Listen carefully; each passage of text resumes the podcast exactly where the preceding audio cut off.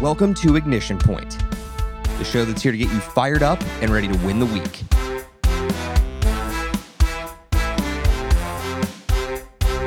If you're looking to amplify your mindset with a fresh perspective, you're in the right place.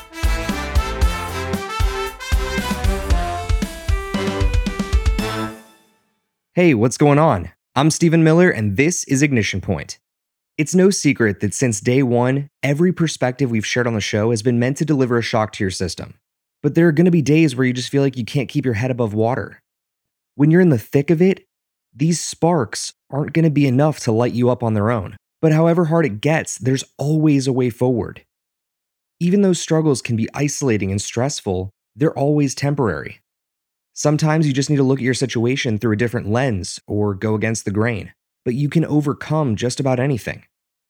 To drive this home and give you a leg up, I'm going to be joined by three local leaders over the next few episodes who are going to give you a behind the scenes look at how they've grown by confronting their challenges. So make sure you're following the show wherever you listen to your favorite podcast to be notified when every episode drops. On today's show, I'm joined by Blaine Light.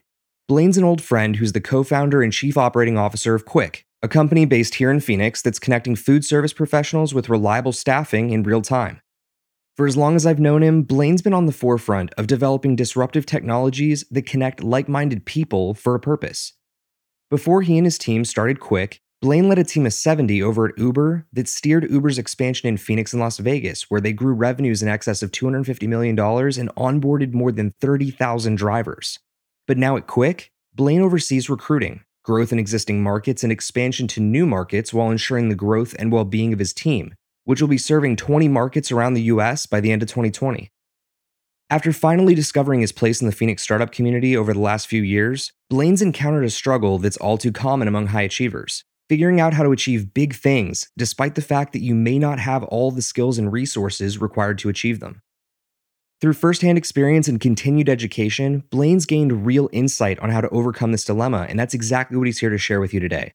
So let's get after it. Here to share his perspective on how to connect your capabilities to your aspirations, this is Blaine Light. Oftentimes in startups, we have this big vision and this grand thing that we want to do. And the question is, how do we get there?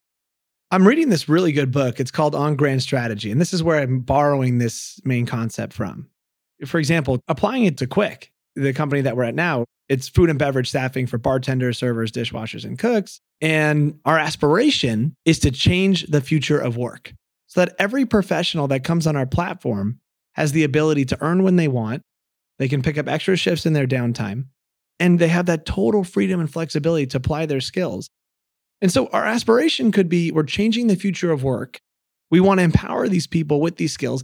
And if we were totally aspirational, we'd say we are going to change the future of work for everyone. That's aspirational. We're changing the future of work. The capability is let's stay focused here. Let's change the future of work for food and beverage staffing to start. And let's do it in the United States to start. And how do we build this amazing team in each market that gets to grow? How do we support those people centrally? Well, let's build a launch matrix and let's rank the risk and the reward, and we decide from there. And so, yes, we are changing the future of work. That's the aspiration. We're simultaneously holding all of our capabilities and saying, where do we start? What do we do next? What's our path to success? And if companies just have the capabilities and say, we're capable of launching this one market. That's not very exciting. If we're just focused on capabilities, we don't have a lot of creativity to innovate and pivot and try different things. And if you're only in a capabilities mindset, you're only doing it how it's done. Anybody can come up with a great idea and say, let's go this way. That's aspirational. If everybody is saying, let's go this way, now you've got a total mess and no one's rowing in the same direction. So, for the people that are listening, it's really important to remember Let's have a direction. Let's be in line with the capabilities. So when we match our aspiration capabilities, we're all rowing in the same direction and we're rowing really fast. My first role I ever had at a big tech company, I quickly found out that big corporations weren't for me. But why is that? When I went there, I'd show up and I'd do the same thing every day. The ability to innovate and change and put my handprint on things and grow something from the ground up was non existent.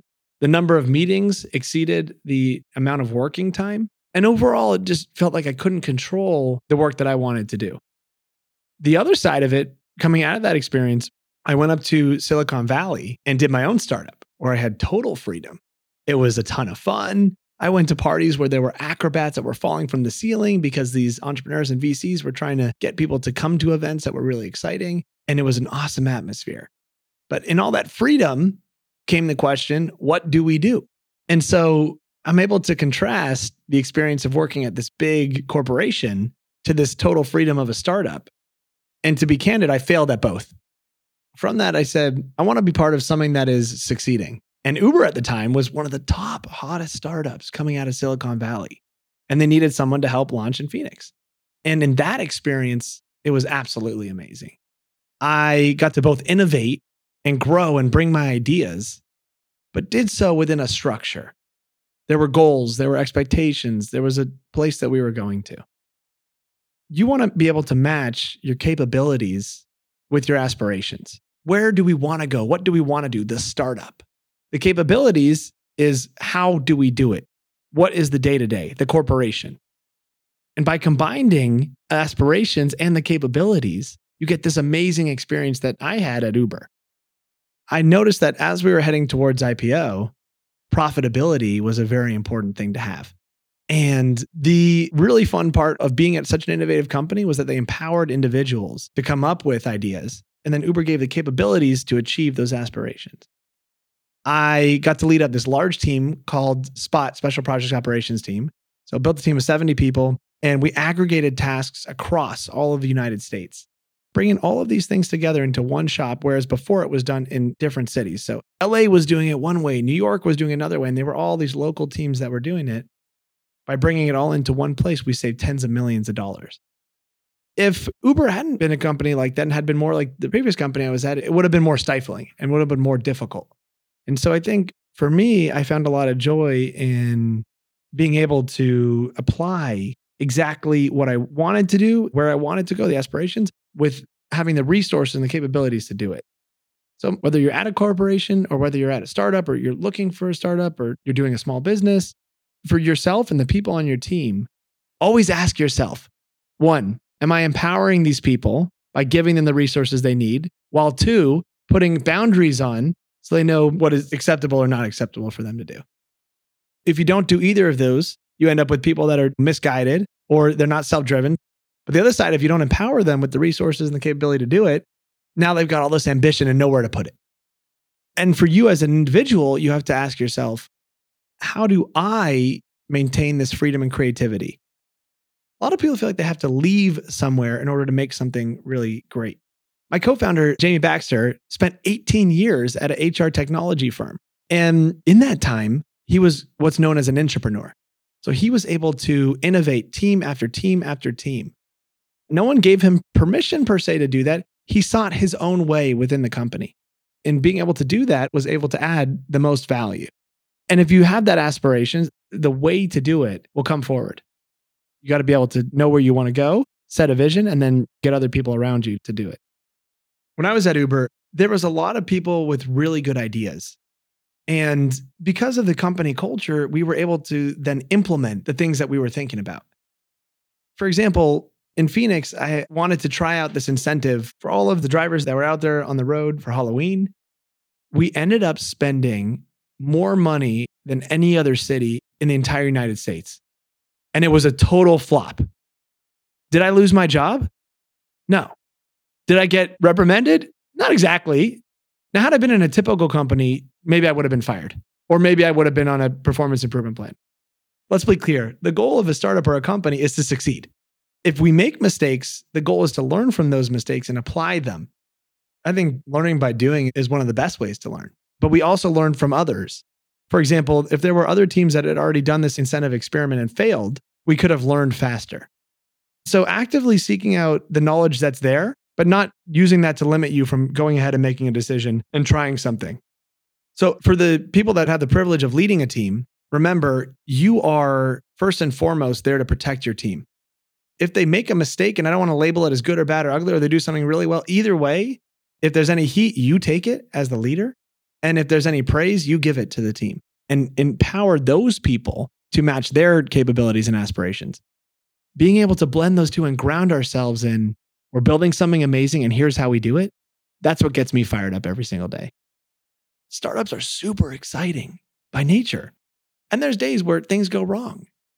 There's up days and there's down days. It's important to remember every day that we show up and we believe in what we're building. We're confident in where we're going. And we also are watching to make sure that every step that we're taking is in the right direction.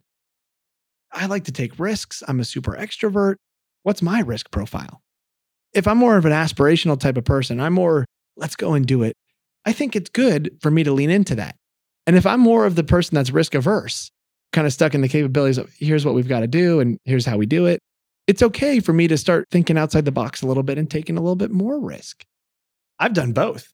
I was totally in the the corporate side and just feeling that stifling environment and then going out to San Francisco and saying, I'm going to go 180 degrees. I'm going to go out to Silicon Valley. I'm going to do a startup, ate ramen, and going to these lavish parties and seeing the, the contrast kind of made me realize maybe there's a middle ground here. Maybe it doesn't have to be all structure. Maybe there's something in the middle.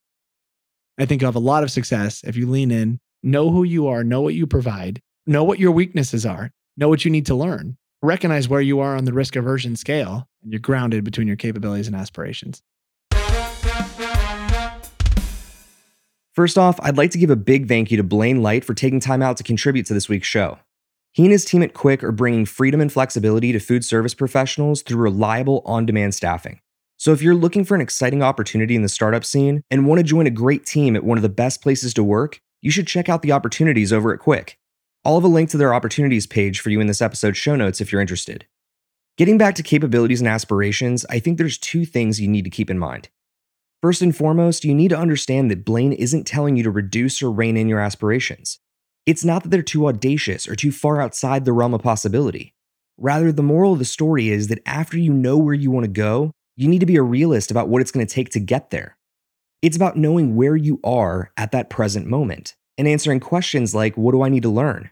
What milestones do I need to hit? What resources do I need to acquire? And who do I need to connect with in order to make these dreams come to life? By answering those questions, you can reverse engineer your aspirations. Then you can go down that list and put a check mark next to all the elements that are within your current capabilities, execute against those, and then get after the elements that you lack. Be as detailed as possible and ask for input from your mentors and accountability partners. This is just one example of the many times when you might be looking so closely at something that you're unable to zoom out and see the big picture. Which brings me to my second point. Blaine mentioned that when you're thinking about your capabilities, you need to lean into your strengths and be aware of your weaknesses. You need to know what qualities you bring to the table, what you contribute to a team, and what value you can add. But however well you think you know yourself, you'll still have these blind spots for your weaknesses and appropriately named bright spots for your strengths. To give credit where credit's due, bright spots have been discussed off and on by Adam Grant and Tasha Eurich over the last couple years, and I can't recommend their speeches and books enough. Now, there's good news and bad news about blind spots and bright spots. The bad news strengths and weaknesses change as you grow over time. So, in a perfect world, you should probably be doing this once every three to five years. The good news is that there is a way to uncover them, and it's pretty straightforward. The best way for you to see into your blind spots and your bright spots is by seeing yourself through someone else's eyes. What you want to do is make a list of about 10 to 15 peers, mentors, and friends who you think would be willing to give you honest testimonials via email reflecting on these questions. Can you tell me about a time when you saw me at the top of my game? At the time, what strengths did I demonstrate, and what do you think brought them out? What do you think I should consider as areas for improvement? Once you've gotten feedback from about 75% of them, start looking for where those stories overlap. Eventually, you'll start seeing common threads between the testimonials. Those are the strengths and weaknesses that others notice about you. These people you surveyed are practically shining a spotlight on your most impactful strengths. So take note and determine what activates them so you can tap into them and apply them more readily. There's a really good chance you've heard the quote, knowledge is power. But have you ever really thought about the power that comes from having a deeper knowledge of yourself? Truly understanding your capabilities and leaning into them is like striking a match. Having a vision for your aspirations is like seeing a bunch of fireworks set up in the distance. You know how incredible it's going to look when they go off, but they've got to be lit. When you connect your capabilities to your aspirations, it's like you're taking that match and igniting the fuse that leads to those distant fireworks. But without that moment of connection, where the fire of your capabilities meets the fuse that leads to your aspirations, you'll either be standing in place with a match burning away at your fingertips, or you'll be staring, waiting, and wishing for those fireworks to go off. So connect your capabilities to your aspirations. And as you tack on new capabilities, continue learning, and expand your network, that fuse will burn faster and faster, inching closer and closer to setting those fireworks off until one day you'll have made your aspirations your reality. Again, I'd like to give a big thank you to Blaine Light for coming on this week's show. If you're looking for links to any of the websites or resources mentioned during this episode, including where you can learn more about Qwick, they're all available in this episode's show notes up at decisiveleap.com slash ignition point. If you're fired up about raising the bar for your personal brand or you want to develop a comprehensive brand strategy for your business, let's connect. I'd love to find a way to team up with you. So to reach me directly and begin your next leap forward, just send an email to stephen at decisiveleap.com. You can also feel free to email me your feedback and suggestions. But if you'd like to help spread the word about Ignition Point, I'd really appreciate it if you'd leave a review for the show. It's easier than ever, and all you have to do is go up to ratethispodcast.com slash ignition point. And before I sign off, if something I said this week really fired you up, now you can support the show by keeping me caffeinated. Just go online to buymeacoffee.com slash Stephen Miller. Well, that's going to do it for this episode, so stay motivated and keep moving forward. If you put in the hard work right now, one day you could be the one motivating the world with your story. I'll look forward to speaking with you next time on another Ignition Point. Now get on out there and win the week.